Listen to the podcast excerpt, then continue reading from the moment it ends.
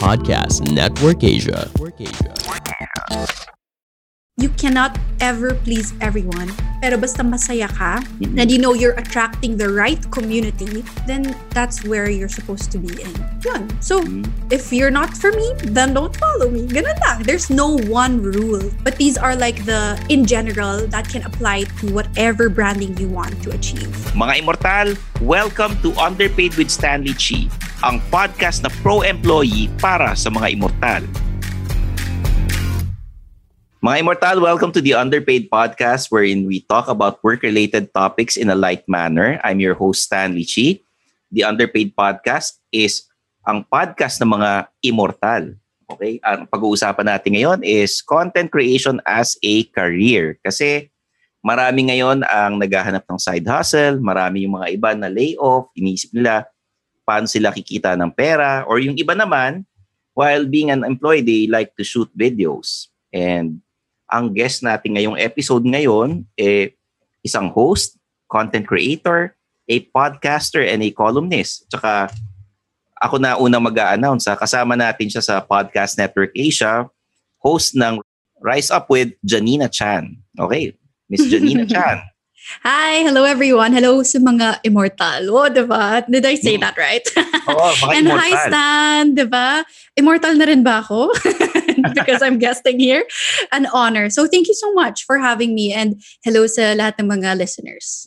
Hello, uh, Janina. Kwento mo muna sa amin. You're a full-time host. You're a content creator. Uh, Siyempre, nung una, uh, may side hustle ka na iba. Pa- Paano mo Mhm. minamanage yung time mo as a host, content creator, Instagram uh, celebrity, di ba? Lahat na. Iba-iba. All around. Kung- Oo. Kung anong nandyan, tatanggapin. So I guess, let's go back na lang in general. Ano ba? Paano ba nag-start tong lahat? Honestly, I knew na parang gusto ko talagang mag-host. I guess madaldal din ako. I guess parang in a way, this is also parang sa mga nakikinig na parang gustong i-pursue yun. Why not? 'di ba? So, I started out in terms of, okay, ang dami. Wait lang. okay, let's get back to the very beginning. I was a kiddie host talaga for Kids TV. And it started before when I was, ano pa, parang modeling as a kiddie model for Barbie. Because of that field, dun namin, um, we were introduced to um, the hosting field since it's parang tied together naman. Alam mo yung mga, oh, ito, nag-model ka, mag-try mo naman, try mo naman mag-host. So Mm. that's how I became a kiddie host, not knowing that it could be such a fun, fruitful, and fulfilling career.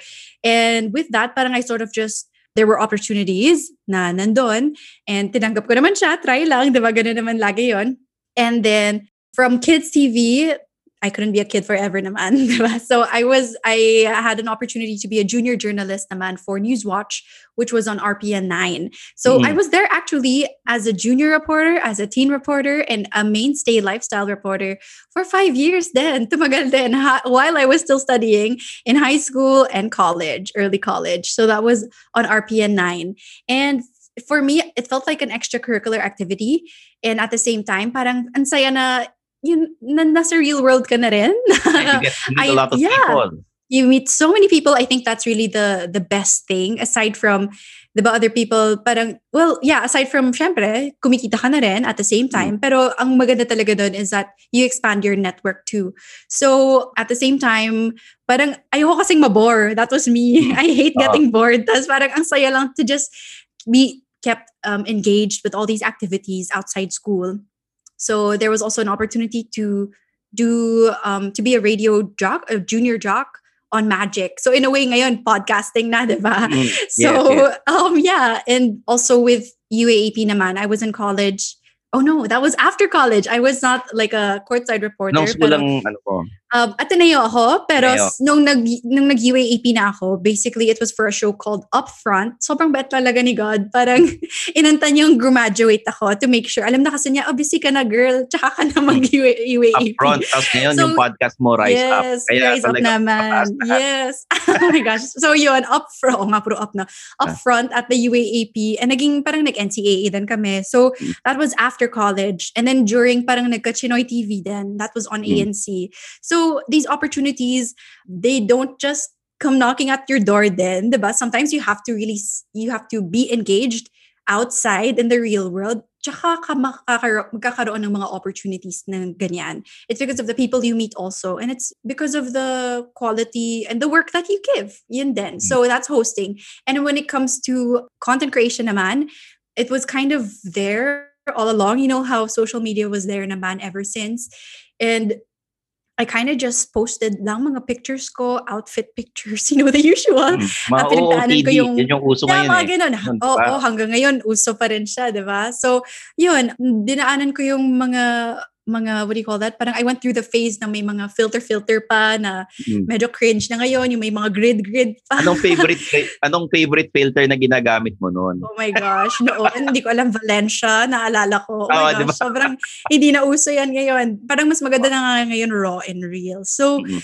Yun, parang I just kept posting and at the same time, I would also post about my work, which was primarily hosting. So parang that made sense to me to keep around. because in a way, Mhm. that was kind of like my online portfolio. So I kept posting on Instagram, Facebook, yung mga online platforms ko. And then nalalaman ko na lang na parang, oh, there was a demand for parang sponsored posts in a way, Mhm. but also tied to my lifestyle. So it's like a win-win. It starts with getting free merch or free stuff like free clothes. Mm. And then biglang makaka- magkakaroon ka na lang ng pitch or ng proposal na it's a paid campaign. So it actually that's how it started as a kind of like another another job or career which now is so much more prevalent. I mean, hindi na us- hindi na ngayon stranger yung hindi na ngayon different yung term na content creation sa sa atin. Mm-mm. Alam na natin 'yan, 'di ba? But it's knowing how to monetize it more, which is I guess what I'm here for. Paano So, paano yeah. mo minamanage yung time mo nung nung mga panahon in terms na of the time, you- oh you're in goodness. school? Nagkaroon ka ba ng regular Yeah. job sa office? Um, parang no. Hindi mo na-try eh, no? Yeah, Oh. na-try ko siya sa internship ko. And yung internship ko was ano pa for Fox Fox Hmm. Sports. So ano pa Oo. siya, parang ang saya din ng ang saya na ng office talaga yun na yun. Na Sa BGC? communication office na siya. Yeah, sa Doon. BGC. Pero even I mean I loved what I did and my my boss there when I was an intern was so cool. Ang saya pero parang hindi pa rin for me yun. I Mm. parang mas gusto ko yung hindi monotonous na laging nasa office. Gusto ko yung iba-iba palagi. Iba-iba nakakausap ko, iba- iba-iba yung yung brands that I work with. It's so much more fun for me that way. Mm-mm. And yeah, so yun. Hawak in terms of oras mo. managing, yeah, in Oo. terms of managing my time, yun. Mm. Um, hawak ko oras ko. Parang I, I never had like another manager. Ang joke Mm-mm. namin sa house is that God is my manager and You're- mom you're- is my handler. manager. ah, okay. ah. God is my manager because kung anong dumating, yun ang minamanage namin ni handler, which is mommy. Ah, Mama Sally. So she's kind of like there helping and assisting me because it's also what she wants to do. mm. And I think also parang mas ano lang eh, mas gets namin yung isa't isa. And I think at the same time, I know that she's always there for my best interest, Mm-mm. which is very reassuring for me. Oo. Yun. Eh, yun ang secret weapon mo, si Mami. Si Mami Mhm. Sally. Yun ang secret Yeah. weapon ni Tanina. Yes, maraming nakakakilala na sa kanya because of me. Hmm. so, yun, minsan ang cute. Minsan pag nagpapadala ng gifts yung ibang agencies, it's for me and mom. so, kakatuwa lang. Oh. Aliw lang. Yun. Ano yung mga tips mo para sa mga employees na who want to try content creation? Okay, Kasi di so, ba sa umpisa, Mm-mm. at, at the start, hindi ka naman kikita kagad eh. oo, And tama, then you have to tama. grow your followers. So, baka bigyan, Yes. pwede mo silang bigyan ng tips kung paano i-grow yung followers, Okay. ano, paano kikita, ano yung gagawin nila pagka maniningil sila or Okay. mag-start. Mommy Sally, you wanna guess? Joke. Kasi that's her, ano eh. Pero sige. So, um, in terms of, in terms of that as a career, I think kailangan mo munang maging klaro kung parang ano yung vibe, ano na yung personality, ano na yung service that you're gonna be there for. Because at the end of the day, it's also not just you glorifying yourself as like a persona. It's not just you as an online persona, but you actually have to add value to whoever's listening to you. I think that's the main thing why content creators are becoming more parang mas patok na siya ngayon is because there's the real and authentic side to it na dapat talagang part siya ng life mo. Hindi yun talagang, yung kailangan first of all, in line siya with who you are. Ito na yung papasok na dyan yung personal branding. Um, so knowing what who you are, what you can offer. And I think ang dami na ngayon na parang we want to do so many things. And I think it's good that you can offer a lot, but if you're a beginner at the start, it's good to have a niche muna. So, makita mo naman natin online na mas maraming iba't ibang pages dyan. May mga cooking pages, may mga baking, may mga pet pages, may mga um, gaming pages. So, ano ka ba? Are you fashion? Are you um, a mommy blogger, di ba? Are you mas ganun ka ba? Are you a tito vlogger? yung iba binabrand nila, di ba? Kung sino ka, yun yung parang Oo, branding mo. Kung sino ka. Oo. You are your own branding eh. Exactly. Kasi mahirap na, tsaka make sure na hindi ka mapapagod sa branding na yun. Mm. Kasi kapag, di ba, parang what if it's just a mask? Nakakapagod yun pag mask. Oo. It yes, has to yes. be kung sino ka talaga. Oo. So, yun. Um, sometimes it can be easier said than done kasi syempre ang dami natin nakikita online. Tapos parang ang daling mag-compare na parang, eh gusto ko maging parang siya. Okay lang magka-pegs. I think that's also one of the first few tips I'm gonna give you. So know your branding, number one. Number two, you can find inspiration but still make it authentic to who you are. Babalik pa rin yun ang babalik sa, okay, for example, me, ano, sino ba yung mga pegs ko as a host? Sino ba yung pegs ko in terms of the aesthetics sa Mm. feed, di ba? Sa IG feed. Ah, gusto ko yung feed niya, parang ang linis. So, pwede kang kumuha ng inspiration from all that, pero gawin mo pa rin ikaw. Di ba? Kahit pa paano, magiging iba pa rin yun kasi ikaw yung gagawa. So, yun, branding, be authentic with your branding, get, it's okay to get inspiration, and number three, be consistent. So, in order to build a more strong brand na people would respect more is being a responsible content creator who is also consistent. So, hindi lang yung parang nakakuha ka ng product tapos gusto mong, di ba, syempre, in a way, portfolio mo na yan, yung IG feed mo. In a way, that's like kind of like your online calling card now. So, Mm. be be very careful with the things that you post because what you post is kind of what you will be attracting. So, for example, ano bang Mm, for example? Sige. there are some, as in, it's so specific ha, yung mga niches na nakakatuwa, na mabilis silang mag-grow, it's because specific sila sa niche nila. I think there's one girl that I follow na from another country and she's always posting these pictures with her dog. Tapos sobrang cute lang. So laging ganun lang with the dog and her and I think she loves it too. So it's just so Yung- like real and genuine. Oo. Branding niya is kasama niya lagi yung aso niya. Yeah, yun yung branding niya eh. So, lagi siyang may sponsorships para sa aso niya. Lagi siyang may mga outfits for her and her dog. Parang ganon. So, ano ba yung gusto mong i-attract also? So, kung gusto mo, kung magaling ka magluto, tapos gusto mo in the future na parang, di ba, na parang master chef ka, parang yun yung ano mo, branding mo, edi keep posting mga cooking content, di ba? And maybe you can purchase, you know, parang in a way investment na rin yun, na parang the things you post are quality para makita ng ibang brands na ay quality rin pala yung mga pinapost niya. Try Ah, natin okay siya pala. kunin. Talagang Hindi yung- sinubukan niya yung binili Oo. niyang gamit. Oo, sinubukan niya talaga yung binili niyang gamit.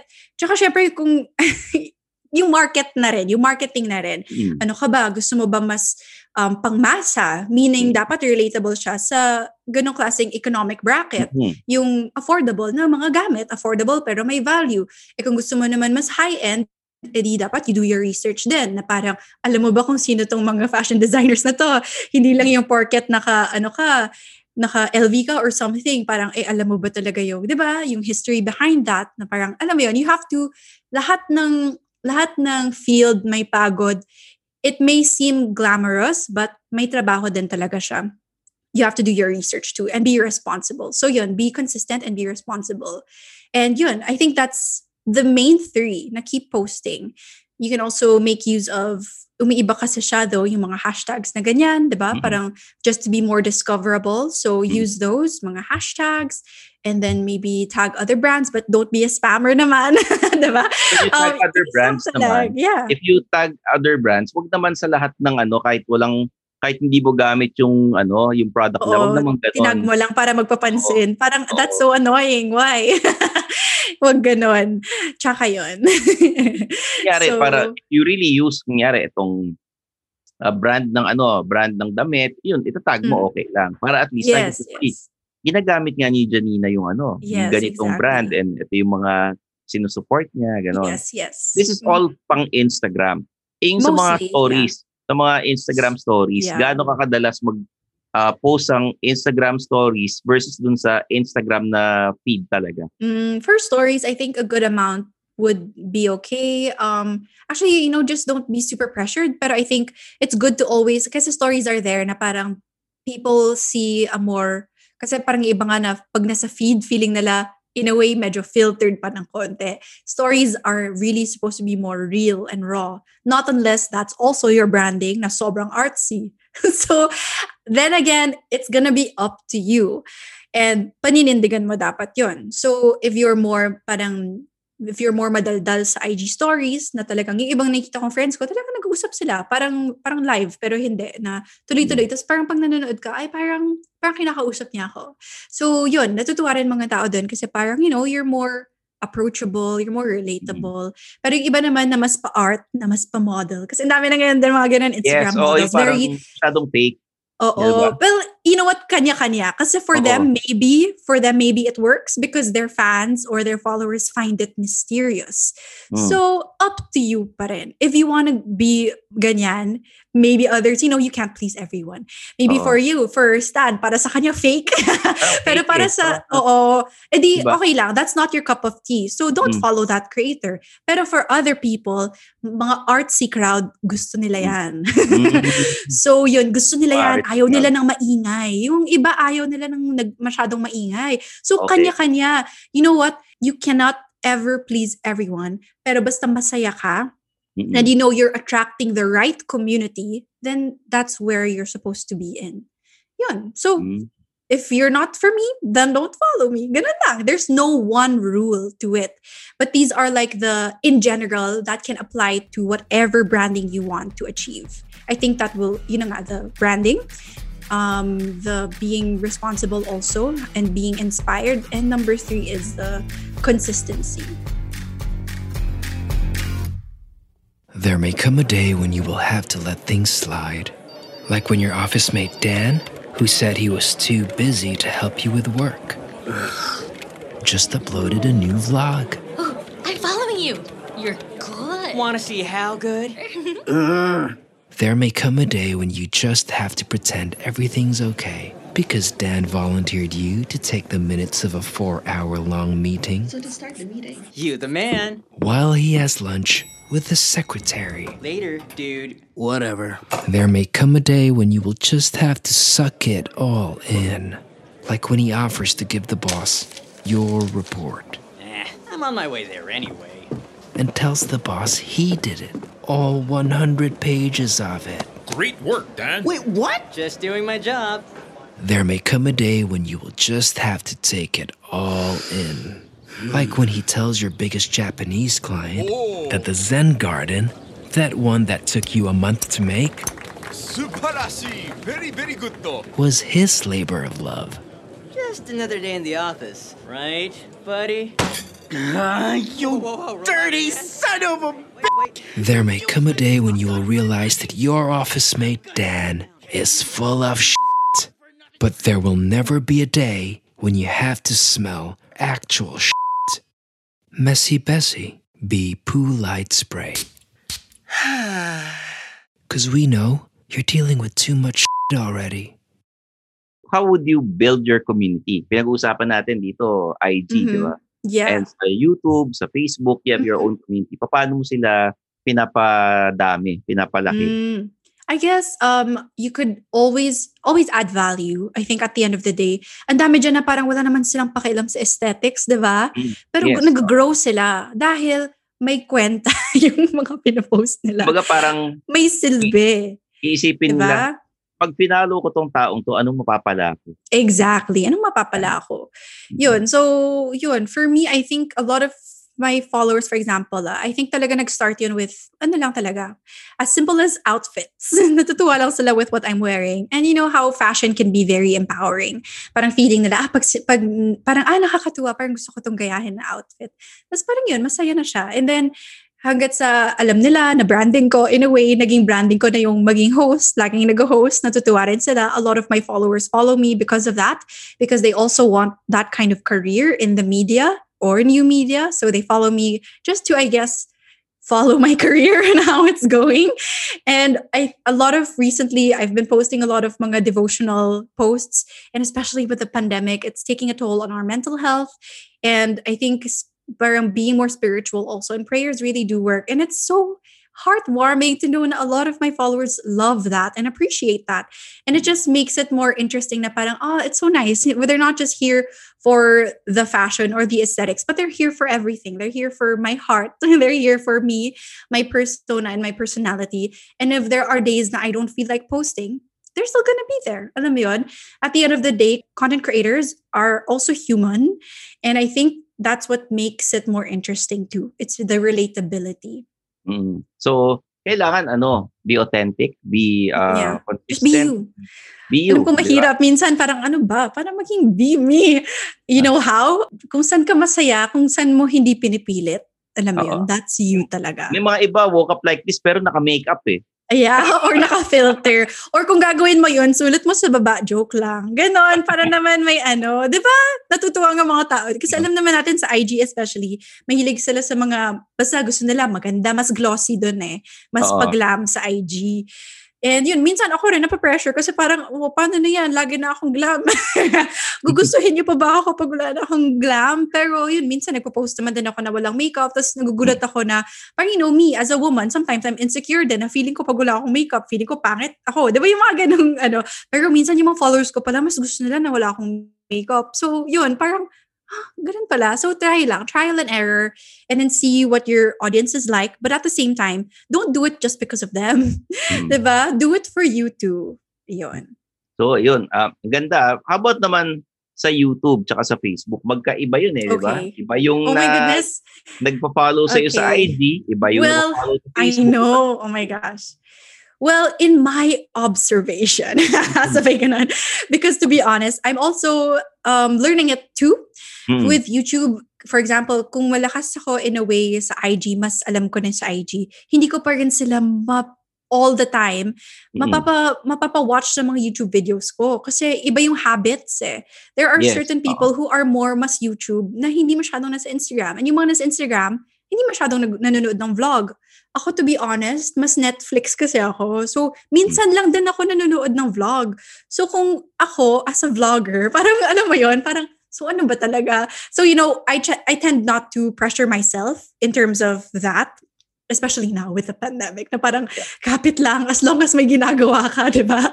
Pero for those who wanna do more and expand that more, I'm I'm also part of actually um parang they're helping me also with my YouTube and they always tell me na you you you're have part to of a multi-channel network. yeah, multi-channel network also. So I know minsan na, I'm like, oh my gosh, I have to They're, post they're the more. ones helping you out. Sino Well, kind of. MCN mo? Sino MCN Um, mo? my MCN now is um Any Mind, something yeah, Any Okay, Mind. okay. So Mhm. yeah, pero anyway, so they're just helping me. Like sometimes they would message me on Viber na, okay, here ano, mag-post ka. You Mm. can do about Women's Month, ganon. Pero minsan, ayun, I have to parang post more in in terms of consistency because I think that's really, really important too. But with YouTube kasi it really takes so much time. so kung gusto mo may vlogger? I don't know how other people like post so much. I think it's really just the discipline. Oo. But I also still host kasi. So I still host Mhm. for online stuff. And that also takes time because set up kind of stuff and the podcast and the IG. It also takes up a lot of my time. So right now, what I do is whenever I can, I still post on YouTube. But in terms of best practices, you really have to post every week at least. And no, you know, nga, same kind of in terms of branding, what you want to attract. So if you want mostly fashion, then keep posting fashion. And what will give and add value to other people's lives. Like yung mga hauls in terms of fashion na. Mga haul or kung mas ano ka ba, are you there as a as like a life coach type? Pero syempre, do it responsibly. Dapat mas maganda, Oo. may license ka para legit. Kaya Mhm. diba yung ibang mga doctors on, on ano, doctors on YouTube with the whole pandemic, it's been very valuable and they've been getting lots of subscribers because there's a need for it. So I think what do people want? That's what you produce. And I think also napapansin ko with my other friends who have been growing their YouTube more, it's good for their engagement then for their other sites because Okay. like the consistency of talking to an audience every week, it's as if they know you more. So maganda Okay. yun. Magandang add-on TikTok ka ba? yun.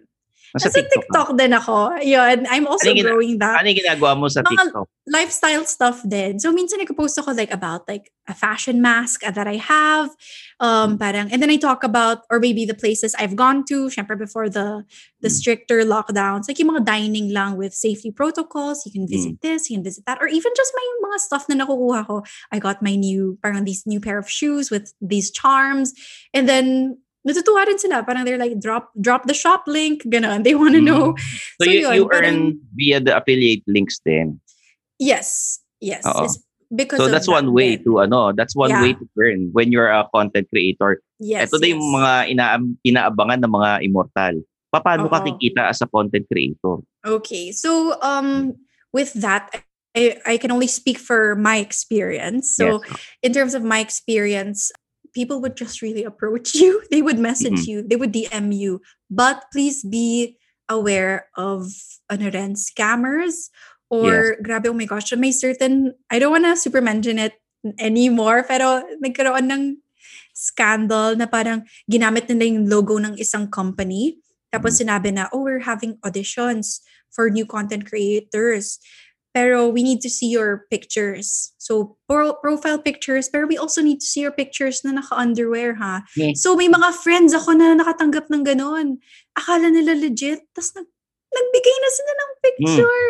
Tapos, lumabas, nagka-statement yung brand na legit na we've been hearing, yun na nga, ayun na, we've been hearing that there is this parang another account that has been posing as us and we're very sorry but please be aware that this is not us. So yun, oh my gosh, so sorry na lang yung mga nagbigay ng picture, di ba? Nakakaloka. So, ang dami na ngayong mga scammers. So, please do your research muna. Baka mamaya yung, ano na yan, yung company na yan, hindi legit. Baka mamaya bibigyan ka ng trabaho, mag-post ka nito, pero kinain lang niya yung pera, hindi ka naman mababayaran. And that's where the contracts come in. So, you have to be very, you know, grabe, nagulat siguro yung iba, "Ah, may mga kontrata pa pala to. May kontrata Yes. yan. Oo. And may yan. number So- of posts yan. Di ba? Yes, may number of posts, minsan may brief pa.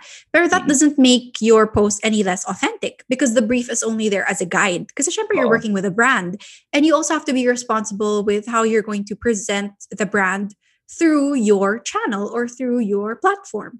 So the brand is there as a guide, but you can still make it super authentic. And then and then rin yung terms of payment. And of course, that will increase based on the number of not just your followers, but the number of your engagement then kung gaano ka real yung mga nag-message dyan, nagko-comment, and also makikita nila, yung iba, yung, yung iba may links talaga, mga ibang swipe up links, nasa-track nila kung ilan talaga yung bumili. Mhm. So it's so cool how modern technology has done all that that for us. So at least we have more options of earning an honest living. Ayun. and creatively also. Oo. Pero at first, syempre, magtsatsaga ka muna, i-build mo muna yung, Yes. ano, yung Especially- subscribers mo, yung followers mo, di ba? Sobrang dami ng content creators. So how will you differentiate, diba? Mm. So, So, sipag lang. importante. Importante yung branding, yung uh, you add value, tapos yung Mhm. you're, you're consistent. Talagang Mhm. ano yan eh, goes, ano, yung magka-partner yung mga yan. Yes. Consistency, branding, uh, Yes. authentic, tapos ano ba ba, yung you have to be responsible. Wag naman yung gagawa ka ng pranks tapos irresponsible pag titripan mo yung isang Ayun, oh my ganun. gosh. Wag ganun na. Yes. And yun, yun pa. And like the moral code. Sometimes people forget because, okay, Oo. iba pa yung vanity likes, ha? So, alam mo yung vanity likes? I mean, ang dami kong friends din, ha? Na parang, I'm just, real talk lang, na, for example, especially for the women out there, just, paano ba, be careful. I mean, know what you're going into. Alam natin na, yes, women empowerment, it's great to like pose parang sexy, Hmm. but that's fine if that's your branding. Pero just be aware that other brands are not keen pag sobrang pa-sexy. So yun na lang. Just take that into consideration na yung mga brands na naiya, ma-attract mo, baka mas mas ganun, mas mas adult. Yeah, mas, ano, mas, Mas may mga adult. conservative, ano eh, mas Yes. conservative yung brands, no? So Especially, minsan, ano, oo, ngayon. Oo, especially Especially now. Syempre parang and also know that don't be ano ba, one thing that I wanna share to you guys, huwag kayong ma ma discourage by the number of likes and followers because now the power of nano influencers are becoming more seen by brands also because they know that you have a really real community na hindi fake. Because you know anyone can be an influencer or a content creator as long as you post about something you're passionate about. And yeah and it inspires someone. That's already creating something and posting it. That's content. So be careful with the content you post because eh, that's already going to be a part of your digital footprint. And here online pag magsisisi ka, mahirap na. Minsan, dumadoble na yung kopya dyan, di ba? Oo, So- parang, ay, parang ba't ko ba pinost to? Eh, naku, kumalat na. Oo. Sa mga Oo, Facebook kumalat na. Parang Oo. hindi pala siya nakakaganda. Mm. Akala ko lang. I know this whole like social media, may there's this instant gratification, but don't get caught up in that. I know sometimes it's so easy na may mga joke nga kami within like my friends, even the guys and the girls ha. Guys and girls, na parang ay mababa yung likes for from this post. Ano nang gagawin ko for the next post? Ah, alam na natin 'yan. parang I mean, kanya-kanya. I mean, no, ano, I love my friends and kung ano man yung gusto nila. Pero nagjo-joke sila na, ayan, mag-Ubadera post na tayo after. Pero just, I mean, okay lang. I'm all for that. Basta body positivity, okay na ako dyan. Basta panindigan niyo. Pero Mm. just make sure na at the end of the day, may vanity likes, which is parang, you know, you like it because, you know, syempre, nagpakita ka ng katawan. And may Yeah. ibang likes na talagang they like you because they also like the what you're talking about, di ba? And the, Kung and sino whatever- ka. Yeah, kung sino ka. Nakaka-relate sila sa'yo. Di ba? yeah. So just know na may ganyan din. Okay. Yun. Ayan, so mga immortal, kung kayo eh gusto nyong ah, pumasok sa content creation, ito na yung mga tips na binigay ni Miss Janina Chan. Pero um, let's talk about Rise Up with Janina Chan. You're now a member of, a part of Podcast Network Asia. Kaya Yay! welcome, welcome sa Mm. Thank ano. you so much. Salamat. Let's talk about your Mm. podcast. Ano mga pinag-uusapan mo rito? Okay, well actually Rise Up um parang it we gave birth to the podcast last year with the pandemic amidst all of that. And Mm. actually that was the theme because this is also produced by Chinoy TV, which is my show. It aired on ANC, but now we're focusing on this podcast for now until things go back to normal. Hopefully makabalik tayo sa TV, pero ngayon podcast muna. And that was the theme our overall theme last year, even for the pageants that they produced because sila din yung responsible sa Mr. Miss Chinatown Mm. and the theme there was Rise Up. So, Rise Up. So, yeah, kaya na- parang ka, naging- parang ganun. Umangat ka. yes. Wow. So parang naisip ng producers namin, sina Mish, sina Aya Alvin na parang, Mm. oh, it would be nice na yun na rin yung theme ng podcast natin. Mm-mm. So, sila na nagsabi, sige, let's call it Rise Up with Janina Chan. So, ah. yun. And then, biglang nagka-logo na lang. And then now we're on Spotify and on Apple Podcasts. And we've been talking about exactly what the title suggests, um, topics that allow us to be inspired. So it's all about rebuilding the community despite the uncertainties of life. It's all about drawing inspiration and it's all about providing each other strength, the extra strength that we need so we can all be empowered. So Yeah. R I S E, rebuild, inspire, strengthen, and empower. Ah, yun, yun ah. ang May- mission May vision ano pala yan, ha? May acronym pala yan, ha? Yes, Galing, may galing, ha? acronym. Siyempre, pa, paulit-ulit ko ito nire-record so naka-embed na sa utak ko. ano, pakinggan natin if you wanna be inspired. Tsaka ano, Yes, sabay-sabay tayong bumangon. Hindi lang, Tama. yung bumangon yan, yan. Rise up. Mm-mm, tama, tama. Parang gumising kayo, kayong masyadong tutulog-tulog sa kama. Oo. Tsaka nakakahawa yun ah. I mean, nakaka, Hmm. parang the more, di ba may term na parang energy begets energy. So, ganun din yun pag tamad. Tamad begets, tam ano bang begets? Hindi lang yan baget na pagkain na, Char. no, ang ibig nang sabihin is parang the more you are lazy, the more tatamarin ka. And Oo. I know, I know we've all been taking a break. Parang kanina nga lang nakita ko on online, nag-share mga friends ko, may term na pandemic wall. Parang burnout. It's like the burnout we feel because of the pandemic. Kasi parang, oh my gosh, wala nang nangyayari. Pandemic, Parang- ano? Pandemic. Pandemic wall. We've hit the Wall. Ah, pandemic yeah, yeah. wall. Oh my gosh, parang we're stuck. It feels like we're stuck and it's so frustrating. And especially now na parang dumadami na yung cases and even may mga kilala na tayo na nagkaka-COVID, di ba? Yes, and nakakatakot talaga. Hmm, So nakakatakot. parang So, nakaka-depress, nakakatakot, parang gusto mo na lang matulog at parang, oh my gosh, wake me up when this is over, di ba? Pero no, we have to rise up to the occasion and kung kailangan natin maging annoying cheerleader para lang bumangon tayo, Mm-mm. let's do it. Mag-exercise tayo tuwing umaga. Makinig tayo sa podcast habang nag-exercise. Sa Okay. podcast naming dalawa. And yun, kaya, kapit, kapit. Okay, uh, Janina, sa kanila pwedeng i-follow sa social media. Mhm. So, it's just my name, yeah. Mm. At Janina Chan with two E's. Yun. Okay. IG Oh. and everywhere else. Kaya kita niyan, mga immortal, ha, sabi ni Janina, ah, lahat tayo mag-rise up at supportahan natin yung podcast niya. Lahat kami nasa isang ano lang network.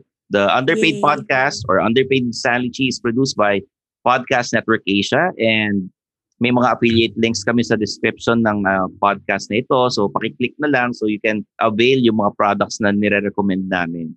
Pati si Janina may ganun din. Di ba may affiliate links din ng ano? Yes, yes. Oh, member Yes. kami pareho ng Podmetrics and if you wanna get an account sa Podmetrics kasi gusto nyo makita yung metrics ng inyong podcast, please use the promo code underpaid na all caps. Tapos may mga ah, mga promo codes din kami dyan para sa inyong lahat, okay?